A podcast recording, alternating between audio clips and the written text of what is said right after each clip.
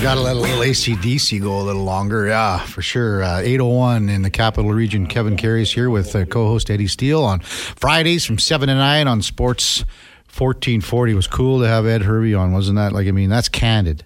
Yeah, it sure was. He keeps it uh, as real as it gets. Uh, something that I truly uh, admire mm-hmm. Uh, as someone who uh, has been known to keep it a little bit real, maybe a little too real myself. well, uh, here's a guy that keeps it real for sure. Mark Spector from Rogers Sportsnet, our daily eight o'clock hit with Spec on the mark. I think that's what we're going with, Spec. I think you're okay with that, or what? Mm-hmm.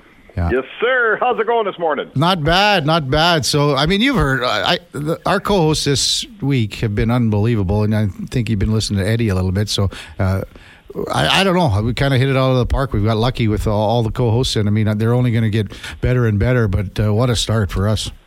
Yeah, and you know what? A guy like Ed Hervey's been there, man. You know, I remember I was at that Labor Day game when he flipped out, was swinging his helmet, and I, you know, he was a fantastic receiver uh, he is like he grew up in football. You know, he's a football man through and through, man. He didn't. He, he's. I think he was Compton. He Compton, yeah. yep, Yep. Came up, you know, came up tough and hard. Uh, played big time college football in the states. You know, played in the CFL for a long time. Now he's in management. Uh, he, as I like to say, he's probably forgotten more about football than you yeah. and me are ever going to know, Kevin. Well, I went to USC, and then uh, Dallas Cowboys. Yeah. Then ended up here. We all we basically got to Edmonton at the same time in the late '90s, Ed and I, and um, there was a time that back then you could go out and have a beer with the guys, and Ed was one of the guys that you could go have a beer with. And yes, he was. Yeah, and you know, and Sean Fleming and Singor Mobley and all those mm. guys. They enjoyed that. They wanted to get to know media people, things like that, and that's what made. Again, that's how the, how close the team was in 2003. I mean, that was a big thing then. Yeah, the CFL has always sort of been a little bit like the CFL players, coming from the perspective of a media guy like you and I. The CFL player has been a little bit bit of a different cat because, first of all, they're not millionaires, right? You know, they're up here, they're not making a ton of money. They're they want to just it's it's an experience in their life they're trying to enjoy, and that includes getting to know people and getting out and and you know, like you say, being in the community, not just making hospital visits, but mm-hmm. going out for a cold beer at night and, and getting to know people. And, and I'm not saying NHL guys are different, but Connor McDavid, it's no fun for him if he just walks into a, a pub at, you know, at eight o'clock on a Friday night. He gets mm-hmm. mobbed, right? Yes. He gets mobbed. It turns into an autograph session. It just doesn't work.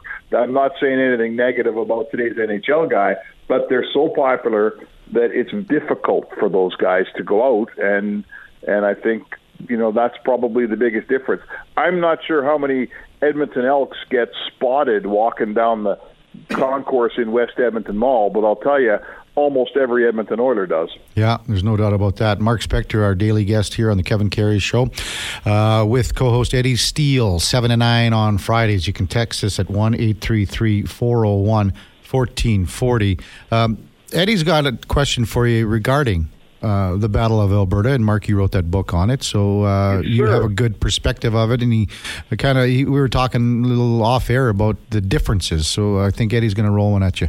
Yeah, Mark, just based off that book, and we, everybody knows uh, how well versed you are in hockey, and You've been around the Battle of Alberta for many decades now. I, I was just wondering what types of parallels do you personally see uh, between the Battle of Alberta uh, on the football side of things? What can you give the listeners uh, in terms of what you see with football as opposed to hockey? Well, I think the I guess the biggest difference is everything CFL to NHL is longevity, Eddie. Right? there's you know in order for a proper rivalry to get rolling and to foment and to you know what does what's in a rivalry that makes it good? You got to hate each other a little bit right? You got to mm-hmm. have a history with each other a little bit. You know those old oilers and flames teams they were both really good and didn't have a lot of turnover and as such the same and they played each other eight times a year. So and they were both stanley cup caliber teams so they had all the elements of two teams trying to get after the same thing, meeting in the playoffs, hating each other's guts, absolutely five on five, peer Sixers every second night they met. That was the perfect rivalry. I'm going to tell you in the CFL, I'm not sure that there's not too much turnover that the guys on the other team ever get a chance to hate each other in the Stamps and, and Elks. Good point. Or is it a new guy across the line from you every time you play almost, right, Eddie? Yeah. Yeah, you know, you're absolutely I don't right. know the answer to that. We in the media, we sure keep that thing going, and we keep the Battle of Alberta. We prop it up, and we tell everyone that they hate each other. But you played, you know, do they hate each other? I don't know. Oh, there is a hatred, but I think one of the biggest things, and you nailed it, was uh, the longevity and the lack of that in the CFL, especially now uh, with the introduction a few years back of the one-year contracts. It's good for players, but you just become a mercenary, and you there's no opportunity for you to develop that hatred. No opportunity for fans to get to know players to buy their jerseys because they're just going for the highest paycheck year to year. Yeah, and and that- that's you know we go all of us older guys go back to those days when I grew up in Edmonton. I'm here to tell you, I'm 15 years old. I could name uh, the number of every guy on the Eskimos roster, 40 deep, or however many they carried back then, Yeah. because it was there was only a couple new guys every year. Uh, today, it's the exact opposite. You know, the today's kid can name one or two that have been here for a few years, and everybody else, man, it's it's a new cat wearing a new number.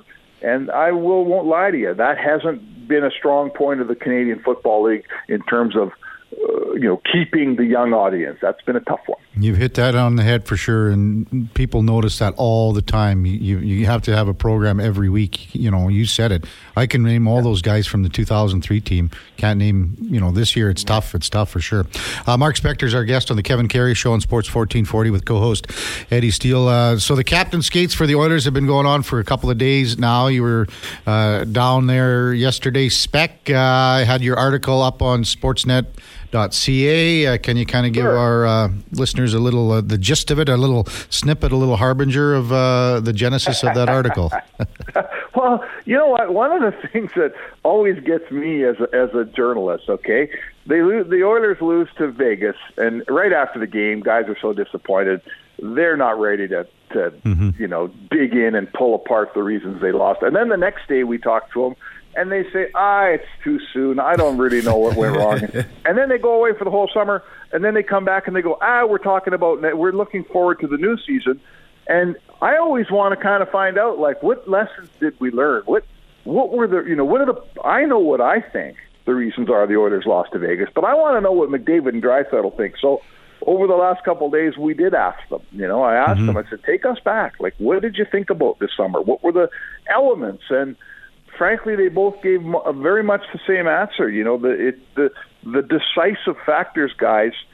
We used to look at it and say, "Oh, there's five obvious things." Now it's little things. Like Connor McDavid said, "Man, in, in Game Five, we're down in Vegas. There's five minutes left in the second period. We're up two one. Things are going great."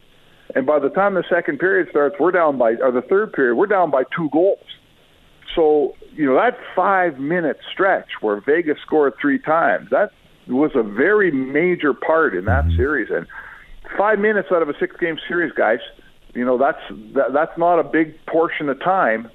But, you know, Draisaitl said it's the odd penalty here. It's the, the wrong decision there. Our system breaks down once or twice and it's over. And, that is the fine line that the Oilers are at. They're not at the point anymore, guys, where their team's just not good enough and they just don't have the right player here or the right player there.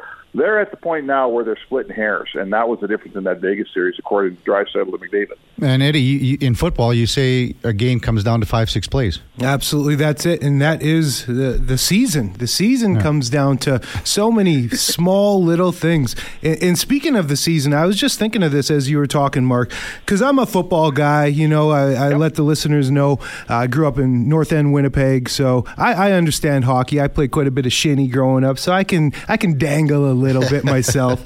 but with an 82 game season like it is in the NHL. Does it truly matter where the Oilers finish this year? Do they need to be atop of the Pacific? Does it matter if they just get in? Because I know in football, you want to be first because you get that first round bye, which is everything. Does that matter in hockey so much? Not as much as it does in football. Not as much because football. I mean, let's face it. You win. Well, in the CFL, you win three games in the playoffs. You win the Grey Cup, right? Two games, even. Yeah. Uh, two games. If even. you have You're the right. bye. If you have if the bye in the division, you have the bye, and it's two. I stand corrected. So for sure, in the NHL, you got to win 60 games, man.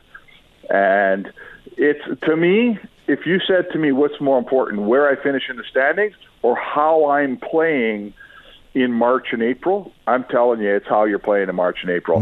I got to have all cylinders going in March and April going into the playoffs. I don't care who the Oilers are playing. If they're playing their best hockey, doesn't matter. Uh, don't tell me that I'm just going to float in in first place and get an easy opponent. We watched hockey for long enough, guys.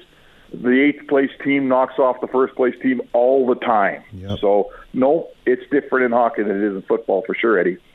Speck, were you able to watch the NFL uh, Thursday night game last night? Watch the whole game, buddy. Oh. Kadarius Toney. Yeah, that's what Eddie said right off the hop here. Don't have him the baby this morning. Oh boy. Yeah, that was that was a that was a struggle. You know, that really was uh, that pick six where he gifted Detroit their seven points. There, that ball was put right on his hands. You know, and you got to feel for a guy because with social media, you know, Oh. he's he's not Yeah, he's getting lambasted. You know, hey, everybody has a bad day. He had a real bad day. I- I don't know whether to say to say that that they should have kept throwing to him and show confidence in the player, or maybe at some point you just shut her down and go, you know what, we're going to throw to somebody else. But I want to ask you this, and, and Dave Naylor mentioned this on Twitter last night, and I have always thought the same thing. Why does a quarterback get nailed with an interception and a pick six against his statistics when he hits the guy in the numbers with a ball? Like in baseball, right? If the third baseman uh, botches a ground ball, the guy doesn't get a hit, and the pitcher is not charged with a hit against, right? Why? Why are NFL football quarterbacks charged with that interception, that pick six, when it's clearly the receiver's fault? You, you know what? This is going to be terrible radio, but I, I don't know, Mark. I truly don't because especially when it's a perfectly thrown ball and it falls on the quarterback's shoulders, the negative stats. I, I don't have an answer. It's kind of like uh, in the CFL. Why with the waggle? Why are receivers allowed to be two or three yards off sides or we were looking at the offensive tackle for the Chiefs yesterday. That's a big Offside talking point. day. Offsides all day, but they All let it slide. I, I don't get it. I, I don't get why they let these things happen when it's blatant uh, ru- going against the rules. You know, like I just don't well, get the it. worst thing was, sorry to interrupt. The worst thing was they let I forget the guy's name. I'm, I tell you, I don't know the offensive tackle for the. Uh, Yeah, for the Chiefs. Yeah, they they let him go all night, and then right at the end, at a really important moment, now they're calling it. I guess he just he missed the snap count and was even further. But my point would be, you can't call me on it in the fourth quarter if you didn't call me on it in the first three quarters, right? Yeah. Yeah, you got to set the tone. You got to set the tone, and you can't all of a sudden, uh, like you say, just call it because then what? It just goes against everything that we've been doing all game. Like, what are we doing here? I don't know what that guy was cheating all night long. I was sitting in Kelly's bar with a couple of scribes watching it on TV from Edmonton, and I could see it. and all those trained NFL referees are letting it go. I I, I couldn't understand it. Oh, it was uh, well, it was a good start to the NFL season for sure. There's no question about that. It was an exciting game, and e- everyone seems to be just loving Dan Campbell, coach of uh, the Detroit Lions. I mean, he's just Eddie was just saying, "I wish I could play for this guy." Oh man, and come on, uh, Lucy's been pulling that football away from the Detroit Lions for as long as we've been alive, boys. Yes. right. They've been a they've been a close but no cigar team. They had Barry Sanders, one of the best running backs in the history of the game, and they still weren't any good. So, oh my goodness, does that franchise not deserve a little bit of something here? Like they got some breaks last night. They won by one point, and they got a ton of breaks. And mm-hmm. let's hope it it's worth something to them because God bless the Lions. I mean, that's been one of the worst franchises in the history of sports since we've been alive. Yeah, it has, and I mean, even like the Thanksgiving Day game, you know, Detroit's always on the docket right off the hop, and everyone wa- and And everyone's polling for them. Yeah, they would. Can you win? Come on, just once, just win. Make Thanksgiving great in America again. Oh my goodness, they have lost on Turkey Day Yes. for 50 years. I haven't know. Hey, Spec, thanks for this. What's up for the weekend? Uh, I mean, not many weekends left at the lake. What's shaking? Uh, going to the actually staying in town, going oh. to the football game on Saturday night, and looking Good forward for you. to it. Good for you. Yeah, can't wait. It's going to be a fun night, and uh, there's a little festival going on downtown. I think with the beer gardens on the 104th. I heard about it last night. You might have to just sample that. And, Why would uh, you? I've never heard that you'd go to beer gardens before. What's that all yeah, about? Yeah, oh yeah, baby, let's do it. It's uh, it's not quite October, but we'll call it Oktoberfest. Oh, that, I, we're going down to Oktoberfest for a bit. We are. we should be going live from yes, there. we are. Yes, we are. All right, boys. Okay, thanks, Spec. Thanks for this for sure. Mark Spector, our guest every day at 8 o'clock here on the Kevin Karius Show on Sports 1440. Co host Eddie Steele on Fridays from 7 to 9. Uh, right after the break, we will hook up with our Roto Rooter headliner, Howard Balzer, from the Hall of Fame show on Sirius NFL XM Radio. That's coming up right after the break. All right, welcome back to the big program. Uh, just after 8.20, just before we bring in our headliner, Howard Balzer, uh, our text line is open at uh, 1-833-401-1440 and wanted to bring this one up from Al, and we were talking about with Mark Spector the fact about uh, players around town, etc. This comes in; it's very a very good point. I don't think that it's so much that the player as it is the new age fan these days. There were many nights you'd run into the Oilers or the Leafs, etc. at Barry T's or the Iron Horse in the early 2000s, and fans just left them alone social media has ruined that, and that's there's a lot of there's truth. a point there. There's yep. a lot of truth to that. All right, let's bring in our headliner of the day, brought to you by Mr. Rooter. They are sports fans like all of our listeners, and are pumped up to talk sports radio and fired up that it is back. For all your plumbing needs, go to MrRooter.ca. We welcome in Howard Balzer from the Hall of Fame show, Sirius XM NFL Radio. Howard, thanks for coming in. How are you today? Doing well, doing well, Kevin. How are you doing? Great. I want to introduce you to our co-host on Fridays, Eddie Steele from Seven to Nine. Eddie, a former defensive lineman in the Canadian Football League, won a Grey Cup here in 2015. Howard, meet Eddie. Eddie, meet Howard. Howard, good to meet you, man. Good to meet you. Thanks for being on with us on Sports 1440 this morning. My pleasure, Eddie. Good to meet you too. So, how, Howard, what did you think? Uh, just general thoughts on the game last night to kick off the NFL season? Well, it was certainly unusual uh, for the Chiefs and Patrick Mahomes, who uh, usually dominate in Week One of an NFL season, and uh, they, they they had won eight consecutive openers. Uh, Patrick Mahomes usually lights it up in the first game, and he wasn't able to do that. And the points they scored, the lowest they've scored in in, a, in, in Mahomes' career as a starter on the first week of the season was 33 points, and of course they only managed 20. And it was just unusual seeing the Chiefs, and I'm not taking anything away from the Lions because I thought that they would play them tough and that they would come in.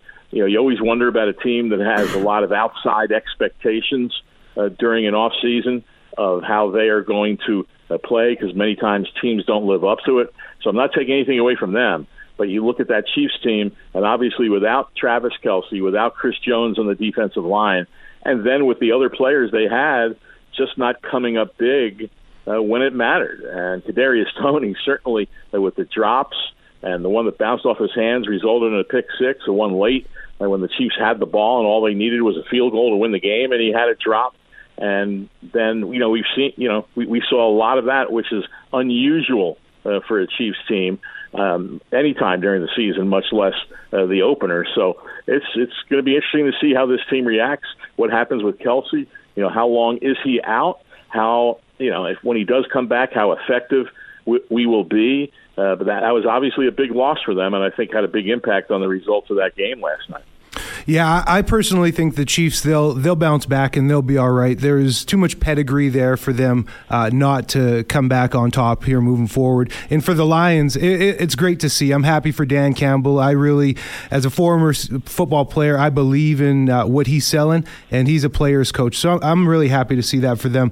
Uh, I just want to shift a little bit uh, and get your uh, a couple of your key stories for this NFL season. I know we're well underway now, uh, but I just was wondering if you could give me a couple of your key storylines that you're looking forward to covering and seeing throughout this uh, NFL season. There's so many of them. I mean, you know, you could come up with great storylines everywhere, but I'll, I'll just start with this one as as I just piggyback after what we talked talked about with the Lions. And I've always thought I've, I've always thought that Jared Goff is one of the more unfairly maligned quarterbacks in the NFL. Everybody always thinks the Lions are looking to move on from him, and all he does is play good football uh, when he's out there. And what a big factor last night is he didn't have any interceptions. I don't, I don't know if this was mentioned on the broadcast. I didn't hear mm-hmm. it, but he now has, dating back to last year, a string of 359 consecutive pass attempts mm-hmm. without an interception, and he jumped over uh, two, you know, two other players, including Tom Brady, and he now has the third longest streak of all time. So I think that's a big storyline with that with that Lions uh, situation. Elsewhere around the league, like I said, there's so many of them. Whether it's the Jets with Aaron Rodgers, I'll try to come up with some that aren't revolving around quarterback. but you know, but but so much of that you know does have to you know have to do with what happens uh, with teams, and and in that AFC East, uh, which which looks loaded uh, with the other teams obviously there, and you know the Bills and the Dolphins, and heck, even the Patriots that that's a big storyline. Is how will Mac Jones play now that he has a competent offensive coordinator in in Bill O'Brien? So uh, there's you know you look at the Jaguars, you know a team that caught fire at the end of last season while the Titans were were headed downward. They won the division and they look they they look like a team similar to the Lions that could be uh, you know ready to take another uh, big jump uh, this season. That that's a good roster uh, that's been constructed there uh, in ja- in Jacksonville. And so, man, there's just so many. You, know, you look at I, I I'm very intrigued by the 49ers and obviously going into this season with Brock Purdy as the quarterback and there's many that still have questions about him despite any I know it's a short sample size. He only they he's 5 and 0 as a starter. Uh, the team has won five games when he's been the starter in the regular season. Will he pick up where he left off before he had that injury against the Eagles in the big playoff game. So those are just a few, but I, I've always thought that the, the beauty of the NFL is, boy, you can come up with a with a, an, an intriguing, fascinating, significant storyline with just about any any team, even the teams that are expected to be bad. There, there's there, there's so many things going around with that teams that you just don't know how it's going to play out over an 18 week season. You sure do. Uh, if you've got a text or comment for our headliner from Roto Rooter of the day, Howard Balzer the Hall of Fame show on Sirius XM NFL Radio, send it to us at 1 833 401 1440. One other comment from last night's game. What did you make of the, the uh, Chiefs gambling late on fourth and 25? A lot of comments coming in about that. Uh, they had three timeouts still. What did you make of that? It, it, it didn't seem Andy Reidish to me. No, it definitely didn't. I, I thought that was incredibly bizarre uh, to see that happen. First, first, of course, they go for it on fourth and twenty. Then they get a you know a false start yeah. on the right tackle, Jawaan Taylor, who probably could have been called for about eleven of them uh, during during the game. And then it's fourth and twenty five, and you figure, oh, they're going to punt here. But then they don't. Like you said, they had the two when before it happened on fourth and twenty.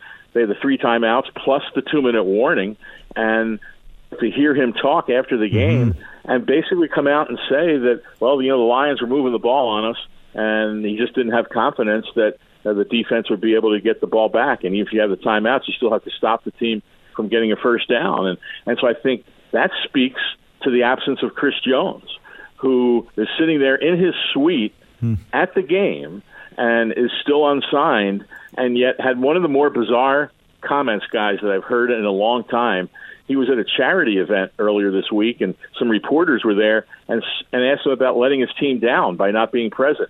And he said, "Well, no, I, that, I don't, I don't, I don't believe in that. I don't think I'm letting anybody down." And he says, "Anybody else in in their job, if they ask for a raise, does somebody say they're, you know, they're letting anybody down?"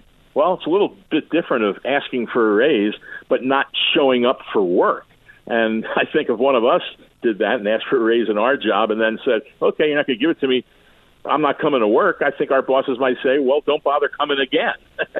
yeah. so I thought, I, I thought that was strange. Yeah. And it's, I, I know a lot of people say, well, okay, you, you, you know, you try to get what you want, but he's under contract for nineteen and a half million dollars. Mm. Uh, for for the, for this year, and so sure, you want a new extension, but a lot of guys end up playing it out in their final year. Mm-hmm. And so when you feel that your leverage to get a new deal is based on not being there for your team, and you're arguably and probably the best defensive player on that team and one of the best defensive players in the league, when you put when you put that up, you know, when you put your own striving, uh, you know, at odds with your team, I've I've, I've always had an issue.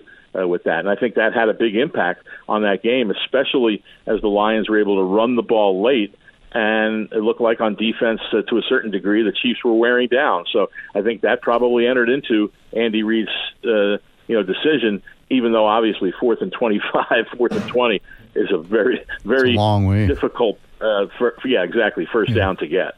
I, I want to keep on Chris Jones here too, as well, because you mentioned uh, he did make some of those comments, and he said he didn't want to be a distraction. And when I saw him in his suite too, I thought, man, that's exactly what you are as a distraction. Everybody knows you're at the game. Kind of awkward, but uh, in terms of his holdout how long do you think he realistically would hold out for? Do you think because he's been on record saying he could hold out upwards to eight games, half a season? Uh, he says financially he's okay, which he is if he's making 19 mil a season. Do you realistically think he will hold out uh, as long as he's saying that he would? It seems like he will. I guess we'll we'll, we'll see what happens. I'm sure in some ways he's thinking in his back of his mind now, and you would have to say selfishly wow, boy, I mean, they they realize how much they miss me. They've got to come and you know meet my price in terms of a new contract. It'll leverage. We had Nick, yeah, we had Nick Bosa of the 49ers who just you know signed his contract in the last 24 to 48 hours after he had been holding out all summer, and but they, they got the deal done, and I'm sure that's what Chris Jones is probably uh, probably hoping for. And so, but if it doesn't happen, then it certainly wouldn't surprise me to stay out. I mean, yeah, you know, nineteen and a half million. If you know you don't play for eight games, then mm-hmm. that, you know that's over a million dollars a game yeah. that you're making. So that's scary a little bit. That you say, well, I'm in good enough financial shape that I don't need eight million bucks. so yeah, it's, it's, it's pretty Must wild. Be nice. So, yeah, for sure. No re- yeah, there's no reason to think that he won't. And he's certainly, obviously, being clear and sending that message that he's willing to do it, unless the Chiefs, you know, jump up and and you know give him pretty darn close to what he wants. If you got a text or a question, uh, one coming in on our one eight three three four zero oh one fourteen forty text line, and it was just basically that. Do you think Chris Jones is getting terrible advice from his agent? Well, that comes from Craig and Red Deer. Uh, who knows exactly where it's coming from? But uh, I think Chris Jones is smart enough that he's making a lot of the decisions him, uh, himself. So I know uh, uh, you also oh, do a lot of work exactly, with the Cardinals. Yeah, that's exactly right. Yeah, exactly, Howard. A lot of work with the Cardinals, and we we have a guy that played here at the University of Alberta. Uh, Carter O'Donnell, who was picked up off waivers uh, from Indianapolis, uh, went down to Indy from here. Uh, so he's a, well, he's not exactly a household name in the NFL, but up here we're pretty happy that a guy cracked a, a roster and uh, was picked up on waivers. So could you kind of just and I know you probably don't even know a lot about this Carter O'Donnell guy, but an offensive lineman, Canadian. He's from Red Deer, uh, picked up. He's a big guy. So um, you know, with for a Canadian to crack a roster, it's a big deal for for us up here. Uh, do you get any feeling of someone maybe from the outside, an unknown, maybe coming in and and maybe establishing himself himself on the Cardinals roster? Well, you, you never know. Uh, there's always the opportunity for that to happen. The strange thing with the Cardinals, though, is he was the fourth offensive lineman that the team claimed on waivers uh, last week. Hmm. And they ended up then cutting some guys that were have been with the team since throughout the off season. And so right now, when you look at this team going into the first game of the season, their starting line is intact, but everyone everyone's wondering who's going to be the backups on game day that would play. Obviously, if something happened to one of the starters, and whether and you, you wonder how many of the you know how many of those guys are going to be active, and then Kelvin Beachum they're the one guy on the backup line that had been there all off season and has started for the Cardinals over the last couple of years. He's a backup tackle, swing tackle now.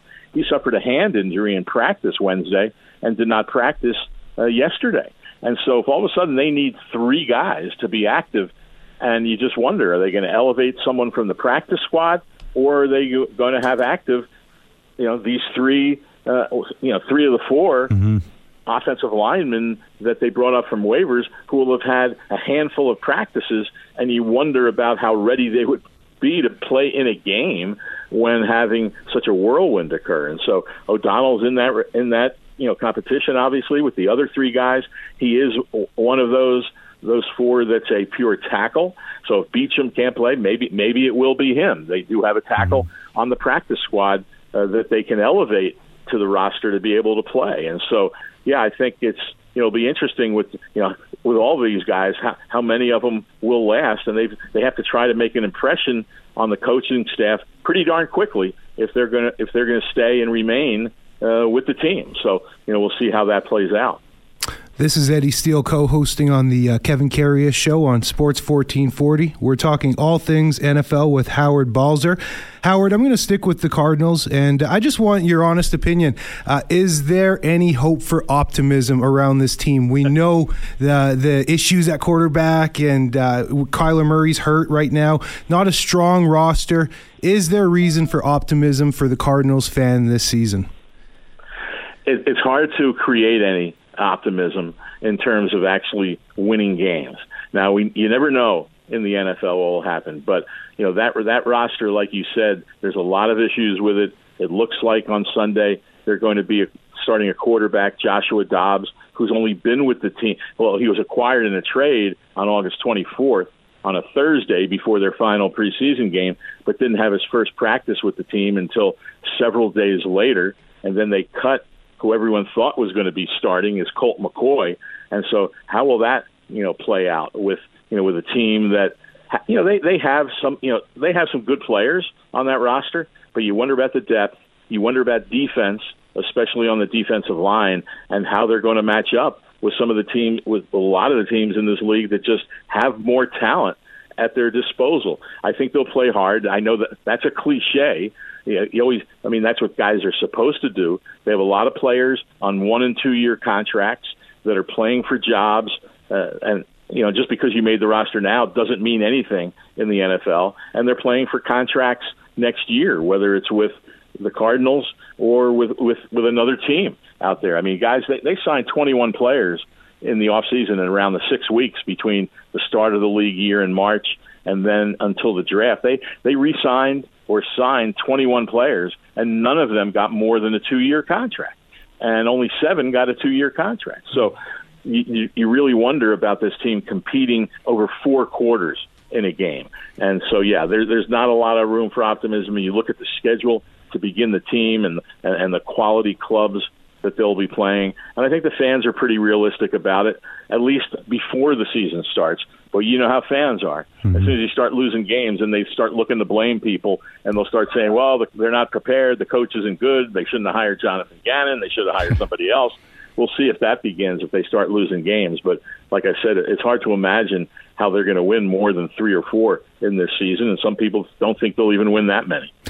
Our Roto Rooter headliner of the day is Howard Balzer. And uh, how lucky are you to, and you got your fingers in a lot of pies, but how lucky are you to host a Hall of Fame show, uh, to talk to all these greats? And um, uh, I know you guys lost Gil Brandt recently. I've got a Gil Brandt story for you after you kind of respond to just uh, being able to talk to all these greats all the time on uh, Sirius XM NFL radio most of the time I have to pinch myself mm-hmm. and say, okay, I'm talking to a Hall of Famer now. And especially over the years that we have uh, done this show, we just started our ninth season uh, of this show where I co host with Joe Horrigan of the Hall of Fame staff.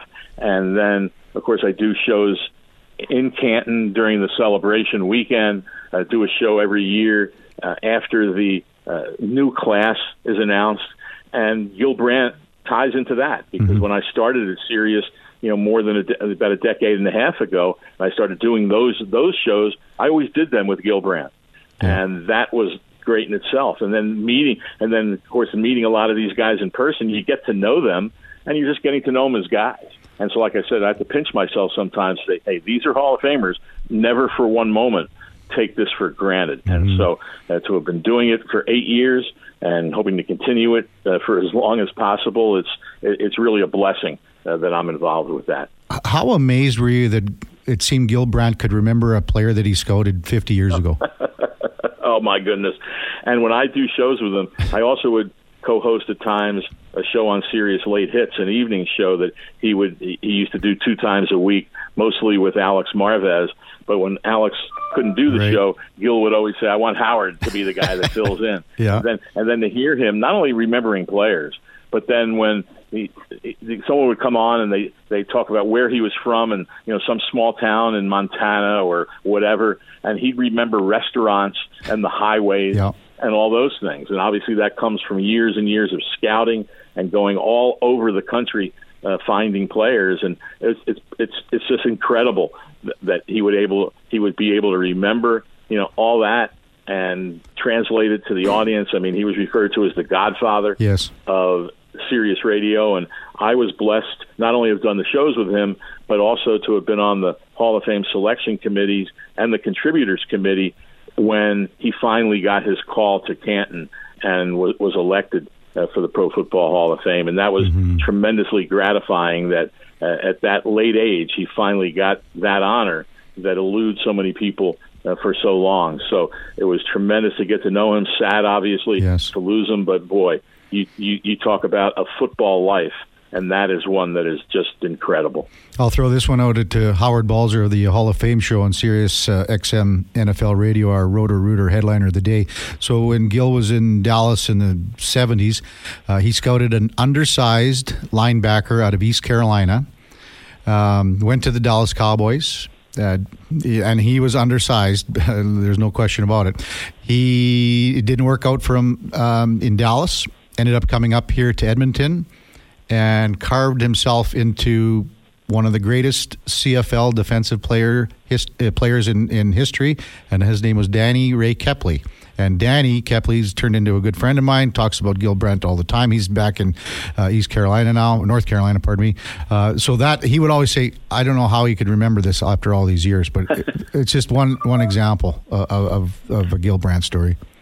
Yeah, and and you know the incredible thing, those players that he would you know sift through the weeds to find. You know, back in the day when there was no um, number of players in training camp, there was no limit on how many players you could have in camp. He would they would, the Cowboys would have when other teams were having 15, 20 rookies in their in their training camp. The, the Cowboys would have like he'd bring in like a hundred rookies, and I'm not exaggerating. And and and just with hopes of finding one or two. Some were basketball players. Some were guys that weren't that highly thought of. And he knew that hey, most of them, were like like who you just mentioned, were probably going to be moving on.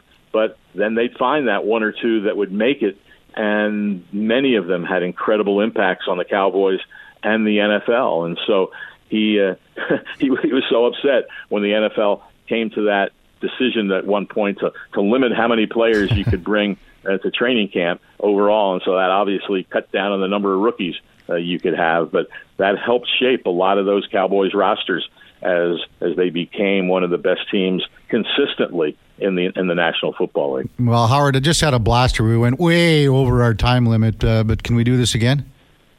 Absolutely, anytime, guys. Yeah. How's it. tomorrow sound? No, just kidding. hey, enjoy the, the Sunday uh, slate of football games. Uh, thanks for doing this. My pleasure. Take care. All right, that's our headliner of the day, brought to you by Mr. Rooter. Howard Balzer, the Hall of Fame show on Sirius XM NFL Radio. Mr. Rooter, there's a reason why they call them Mr. for all your plumbing needs. Go to mrrooter.ca. This is the Kevin Karius Show with co host Eddie Steele on Sports 1440. All right, welcome back uh, to the final though, 15 minutes of the Eddie Steele co-hosting uh, Kevin Karius show, and Eddie's having a, well, I hope a good time. I think Eddie's been uh, very knowledgeable, very excited to be here. He's been talking all everything about uh, Elks getting ready for the big game uh, tomorrow. Last night's game, one uh, texter come in from Corey, Kevin and Eddie. The extra point to be made in last night's Lions win is that Mahomes won't lose to another NFC North team, maybe NFC period uh, this year, uh, which gives the Lions a better chance to win the division. Can the Lions win that division? Well, I'm a Vikings fan, so no, they can't. Oh, it's there you go. impossible for them to. Oh, cool. but it's been fun, Kevin. It's honestly this morning it's flown by, you know, and geez, we're sitting here talking sports. How could it not fly by, man? This has been great. Uh, texter from O- Oliver Steve. Uh, how's Danny Kepley doing these days? Love that guy. Well, he moved back down to Carolinas. Uh, I talked to him a couple months ago. He's doing he's doing well. Golfs. Um, wanted to be closer to family. Um, so we got to be pretty good friends golfing every every Sunday with Marie McCord at the ranch for about Oh, yeah. 10, 12 years and really enjoyed that. So we wish our best to to Danny Ray. So uh, Eddie Steele uh, will be with us every Friday, seven to nine. What are you doing now, Eddie? And what led you to kind of put your roots in Edmonton? Yeah, well, uh, the reason we're in Edmonton um, built a ton of great relationships while I was playing. And what's actually incredible is so many former teammates that I've played with have retired and now are established out here, have their families. There's uh, a good core of us with young kids, so we get to get the kids together and see each other. So that's really nice. But work uh, really is what brought us here uh, post football life. I was playing with the Riders, retired after 2018, and had had a really good opportunity. I'm involved with a, a chemical maintenance company, so I do uh, sales for them. Mm-hmm. I travel across the province. I probably drive about six to seven thousand kilometers a month. Ooh. So I live in my car, home essentially every night, which is very important to me to be uh, be home with the family. But uh, yeah, so I do I do with uh, business with a lot of different facilities such as hospitals, rec centers, arenas, different public works, different municipalities, and I deal with maintenance chemicals from boilers to grease traps to wastewater treatment to HVAC to drain maintenance. So it's uh, very multifaceted, and you know I've established quite a big territory, and I'm very fortunate now uh, to still be able to dabble in some media and to be able to be here with you and to uh, cool. talk sports. Man, it's been great. Uh, we're having a blast with you. Um, personal text from the coach Brian Dickinson comes in and said in the heyday of the double E, the two of the scouts, Ray Newman and Frankie Morris, and I, I met Mr. Mm. Morris when I first got here a long time ago. So yeah. Uh, really good football guys, yep. Uh, for sure. Um, one of the things that we, we talked about, and when we were thinking about bringing you in here, um, when you were at 630 Ched, you had comments. They were 100%. You hit the nail on the head the organization didn't like them mm-hmm. and basically said, we don't want Eddie on the air anymore. Yeah. So, can you run us through that? And what was that period like? You had a lot of guys, media guys in your corner. Yeah. And a lot of people weren't happy about it. But run us through that time a few years back. Yeah. So uh, as everybody is pretty well known now uh, that they Ched fired me because I had some critical uh, analysis of the then general manager uh, Brock Sunderland and just the overall organization and just the the way the ship was steering in the direction that it was going. I smelled something funky was up. And uh, hey, look, Ched hired me to be an analyst. Uh, I played the game. I know the game inside and out. I played it for almost a decade, and I wasn't just a player, but I was a captain on every team. I was a smart player. I was in touch with the business side of things too, and I just didn't like what was going on. So I, I pointed the finger at Brock. I, I didn't speak, um, you know, negatively, like in terms of cussing him out or calling him down like that. I just said, look, he's the captain of the ship, and this is where the boat is going, mm-hmm. and uh, I point the finger at him.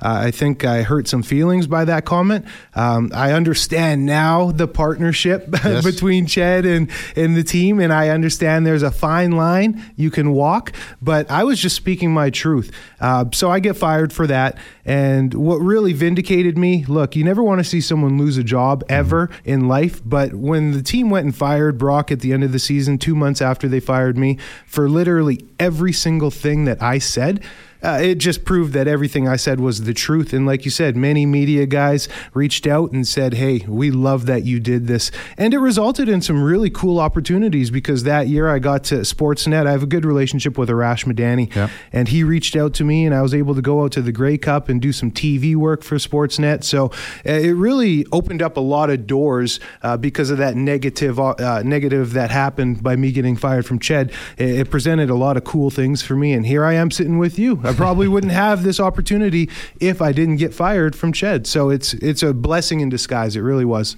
Well, we're glad to have you for sure. Uh, um, one other one for you that uh, a lot of people, I'm sure they probably know. Former U of M, Manitoba grad. The Bisons play the Golden Bears tonight. Bison Pride. Yeah, you're fired up about that. You're going to sure go to the game? Yeah, so. I'll be at the game. Yeah, playing U of A. I think kickoffs at 7 tonight. Yeah. And, uh, I have uh, a rich, uh, deep, proud alumni. I won a Vanier Cup with the Bisons in 2007. So, you know, just a little humble brag. I'm one of the few guys. I know a couple actually in my personal circle, but I'm one of the few guys that's won a, a Grey Cup ring and a Vanier Cup ring. It's a pretty right. pretty elite club. It's kind of cool. How much did Brian Dobie mean to you, the head coach of the Manitoba Bisons for decades, mean to you to uh, get you to where you are today? Yeah, he uh, he did a ton for me. He he believed in me. He mm-hmm. really did. Uh, he gave me a full scholarship coming out of high school. I was a young dumb punk. Didn't do the right things my first year university. I lost that scholarship. Uh, was able to regain the trust of my coaches and regain the trust of Brian Dobie, who actually through my hard work got my grades up, gave me my scholarship back. But giving me again that opportunity. You hear that word out of my mouth so much because that's what life is really about. And Doby pro- provided me that and uh, I took it and ran with it. And I wouldn't have had a, a nine year pro career if it wasn't for Coach Dobie and what he did for me throughout my college days, especially because I was such a young knucklehead, like most of us are. Uh, Eddie Steele's our Friday co host here on the Kevin Karius Show, Sports 1440. Eddie will be with us every Friday from 7 to 9. A texter from our line at 833-401-1440 from uh, Kyle in Millwoods. Uh, I have an uncle that used to play for the Double E, Glenn Harper. I don't know if you know Glenn. He's a few years back was an old punter. Glenn's been coming to uh, our uh, Easter Seals golf tournament over the years, off and on. Uh, but uh, questions: Do you keep in touch with old teammates and things like that? Absolutely, I do. And like I was saying earlier, that's the beautiful thing about Edmonton. I saw quite a bit when I was playing my two, my last two years with the Riders in 2017 18. I saw lots of alumni and old players, retired guys living in Regina. And I thought that was kind of the hub. That's where a lot of guys retire because there's a lot of opportunity for guys outside of football when they retire lo and behold, I moved back to Edmonton and I realized just from our Grey Cup team alone from 2015, there's like 15 to 20 guys out here retired and mm-hmm. we're all in the same age, same demographic. We have young families. So it's really special the fact that we all call Edmonton home and we can maintain those relationships because as we age, we can age together, we can have those friendships and we our kids can grow together. And it's what it's about, like I said, is having those relationships. It's very special.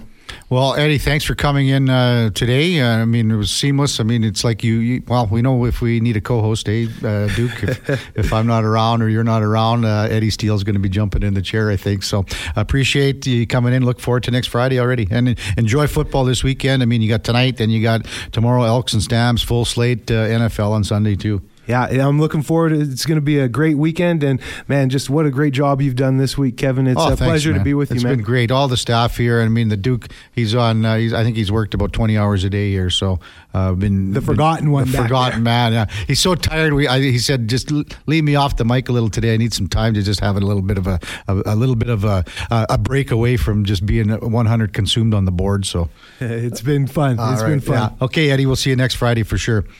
Uh, that's uh, Eddie Steele. He'll be with us from 7 to 9 every Fridays. When we come back at the top of the hour, we'll talk Blue Jays baseball with Kaitlyn McGrath from The Athletic. Time now for a sports update with the Duke.